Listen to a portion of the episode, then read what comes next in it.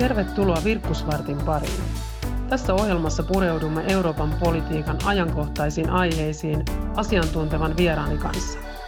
Minä olen europarlamentaarikko Henna Virkkunen EPP-ryhmästä ja tämä on Virkkusvartti. Tervetuloa mukaan.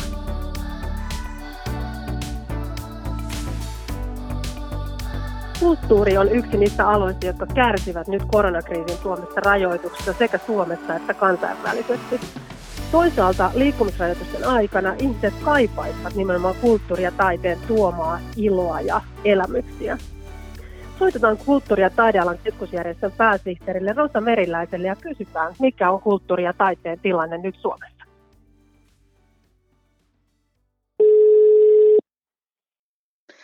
Roosa Meriläinen.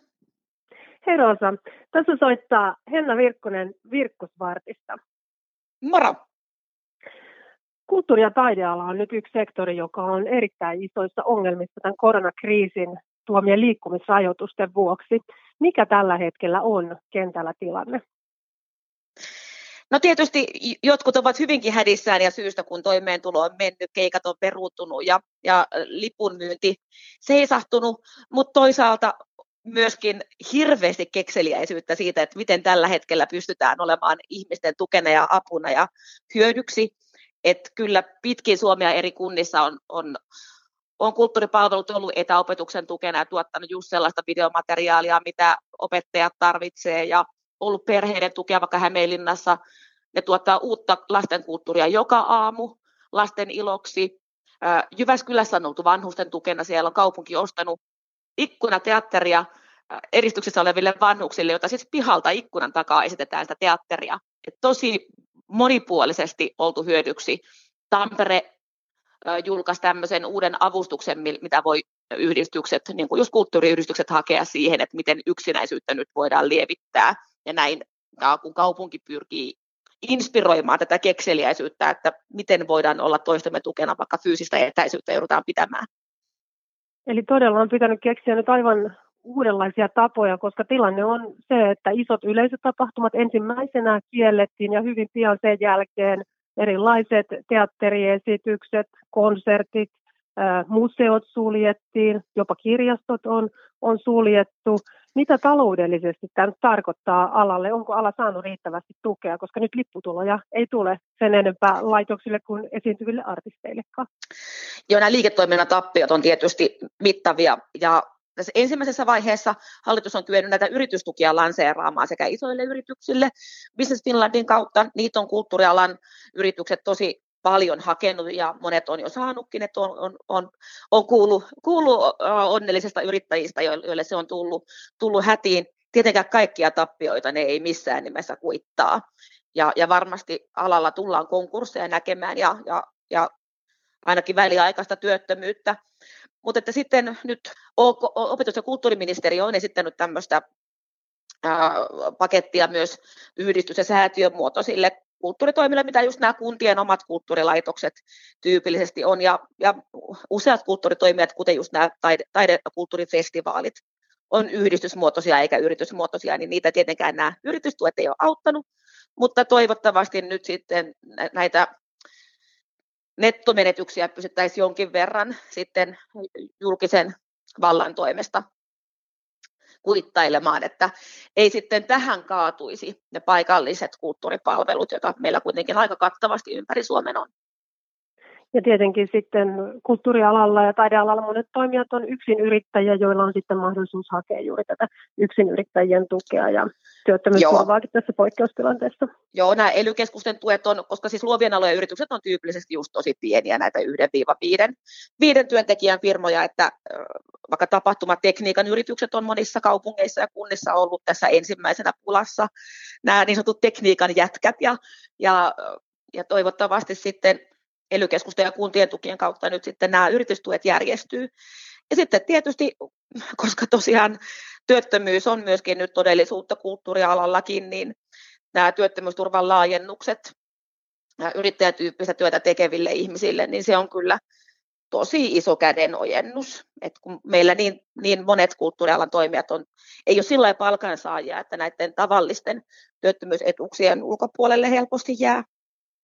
Tuossa aikaisemmin jo viittasikin siihen, että todella kekseliästi on nyt sitten taiteilijat ja kulttuuriväki ollut ideoimassa uusia tapoja, että miten voi esiintyä ja tuottaa iloa taiteella ja kulttuurilla silloinkin, kun ei fyysisesti voida olla kontaktissa. On tullut näitä verkkostriimauksia, erilaisia live-esityksiä, somessa leviää erilaista koronataidetta. Tuota, uskotko, että näistä jää jotain sellaisia pysyviä ää, esimerkkejä ja käytäntöjä sitten jatkoonkin?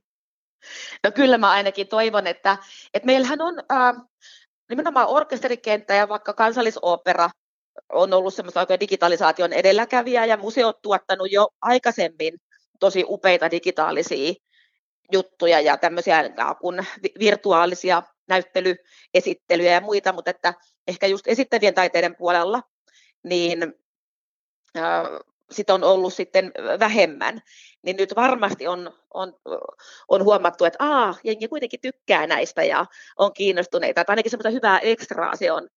Ansaintaa se ei oikein ole, kun se ihmiset on tottunut, että, että just tämä niin kunnossa riimattu sisältö on, on sellaista ikään kuin maksutonta ekstraa, että, että varmaan siinä menee niin kuin aikaa ennen kuin ihmiset oppii oppis niitä käyttämään. Ja, ja onhan siinä semmoinen niin kuin, vähän niin kuin järjestelmävaikeuskin, että vaikkapa nämä kulttuuri- ja liikuntasetelit, mitä ihmisillä on aika monella kuitenkin ää, omilta työ, työnantajiltaan saatuna, niin niitä, niitä pystyy käyttämään kulttuurialalla sillä, että ostaa lippupalvelusta lippuja tai museokorttiin sitten johonkin myöhemmin tapahtuvaan semmoiseen fyysiseen, että minä menen paikan päälle sitä kulttuuria taidetta kokemaan mutta että niille ei pysty ostamaan vaikka striimattua konserttia. Että tämmöistä verkkopalvelua ei ole mahdollista näillä seteleillä ostaa. Ja se ehkä kuvastaa vielä se, että me jotenkin ajatellaan, että sen kulttuuri täytyy aina olla sitä, että mennään paikan päälle.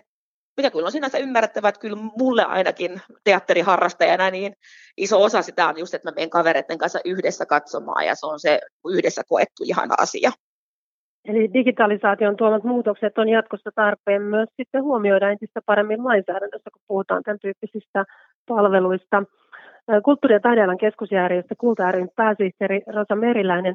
Nythän tilanne on myös sillä tavalla aika vaikea, että monet ihmiset on jo näiden liikkumisrajoitusten vuoksi joutuneet hyvin paljon rajoittamaan omaa elämänpiiriä useiden viikkojen ajan ja tilanne jatkuu. Minkälaiset hyvinvointivaikutukset kulttuurilla ja taiteella tiedetään olevan ihmisten hyvinvointiin? Tutkimuksia kulttuuri- ja taiteen vaikutuksista terveyteen ja hyvinvointiin on tuhansia. Ehkä musertavin todistusaineisto liittyy siihen, että miten kulttuuri ja taide sekä tekeminen että kokeminen vahvistaa mielenterveyttä, vaikeuksien sietokykyä. Et kyllä samalla tavalla kuin nyt on hyvä pitää huoli siitä, että syö suht terveellisesti edelleenkin ja, ja löytää tapoja liikkua päivittäin, niin myöskin sitten se mielen hyvinvoinnin kannalta kulttuuri ja taide on, on tutkitusti tärkeä. Ja sitten kulttuuri ja taide tekee myös esimerkiksi hyvää sydämelle. Ja nyt en tarkoita sydäntä tämmöisenä vertauskuvana ihmisen tunneelämälle, vaan ihan konkreettisesti sydänterveyttä vahvistaa kulttuuri ja taide. Että tosi ihmisen mieli ja keho on kokonaisuus ja näin se vaan menee. Eli nyt kun on näiden poikkeusolojen aikana hyvin paljon puhuttu siitä, että tärkeää olisi säilyttää arjessa tietyt rutiinit, syödä terveellisesti, levätä tarpeeksi, harrastaa liikuntaa, niin suosittelet, että jokaiseen päivään pitäisi varata myös erityisiä kulttuurihetkiä oman hyvinvoinnin tukemiseksi. Joo, tämä on ihan siis maailman terveysjärjestö WHO-suositus, että, että ihmisten kannattaa lisätä kulttuuria ja taidetta arkeensa yksi suositusmäärä on 100 minuuttia viikossa. Eli loppujen lopuksi se ei välttämättä tarkoita sitä, että juuri nyt kun on kaikkein hektisin päivä ja lapset oksentavat joukolla, niin että ei tarvitse soimata itsensä, vaikka ei ole aikaa lukea kokonaista romaania, vaan niihin hetkiin, kun on, on mahdollisuus pysähtyä niin pitää huolen siitä, että aivot saa ruokaa, aivot virkistyy, on mahdollisuus uppoutua ja keskittyä johonkin sellaiseen, mikä itselle tuntuu hyvältä. Et mun mielestä se on vähän sama kuin liikunnassa, että eihän me sanota, että kaikkien pitäisi just mennä punttisalille tai nyt tätä kahvakuulaa kotona heilutella, vaan että on tärkeää, että ihan tuntimäärissä pidetään huoli, että siihen viikoittaiseen ohjelmaan löytyy itselle mieluista liikuntaa, mikä sopii omalle keholle ja omiin mieltymyksiin, niin sama pätee kulttuurin, että tekee just sitä, mistä itse tykkää ja kokee just sitä, mikä itselle toimii parhaiten. Nyt eletään poikkeusolojen aikaa, eli ihmisten oma liikkuminen on hyvin rajoitettua ja erilaisissa tapahtumissa ei voi käydä. Mitkä tällä hetkellä on semmoisia helppoja, hyviä tapoja nauttia kulttuurista silloin, kun ollaan kotona? Esimerkiksi musiikin alalla todella laajasti kuntien kulttuuripalvelut tällä hetkellä laittaa konsertteja verkkoon. Melkein mikä tahansa musiikkityyppi, mistä tykkää, niin löytyy myöskin sitä paikallista kulttuuria, eikä vaan sitä kaikkein menestyneimpien kansainvälisten artistien juttua. Että vaikka just uudessa kaupungissa, niin, niin kaupungin kulttuuripalvelut tuotti paikallisten muusikoiden riimatun konsertti, joka löytyy YouTubesta. Mä uskon, että se on myöskin sille hyvinvoinnille ja sille yhteisölle tosi tärkeää, että, että saa kokea sitä, mikä on siellä paikan päällä tehtyä ja siitä tulee sitä yhteistä kokemusta. Nyt jonain päivänä tämä kriisi tulee myös olemaan ohi ja meille varmasti kulttuuri- ja taiteen ystäville on tärkeää myös se, että pystyttäisiin varmistamaan se, että alan toimijat pääsisivät tästä kriisistä hyvin eteenpäin. Mitkä on sellaisia käytännön konkreettisia tapoja, miten nyt kulttuurin taiteen ystävät vois auttaa alaa näinä vaikeina aikoina? Nyt kannattaa käyttää ne kulttuurisetelit, mitä itsellä on siellä mahdollisesti työnantajalta saatuna ostamalla lippuja tuleviin esityksiin ja konsertteihin. Museokortin voi myös hankkia kulttuuriseteleillä. Voi hankkia myös lahjakortteja jo valmiiksi eri, erilaisille, erilaisille kulttuuritoimijoille kirjakaupasta lähtien.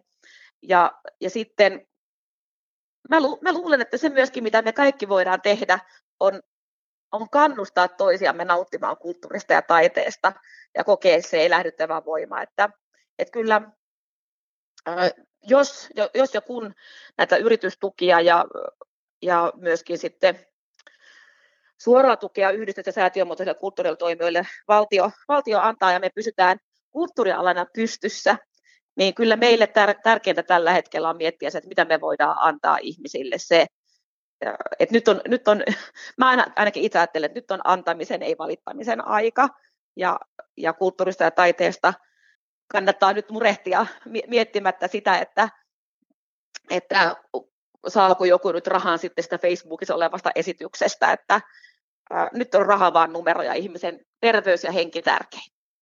Näin, eli nyt on tärkeää poikkeusolojenkin aikana muistaa se, että vaikka monet kulttuurilaitokset on tällä hetkellä suljettu eikä konsertteja tai tilaisuuksia voi järjestää, niin kulttuuria ja taidetta on runsaasti saatavilla ja siitä kannattaa nauttia. Kiitos kulttuuri- ja taidealan keskusjärjestö Kulta ry pääsihteeri Rosa Meriläinen.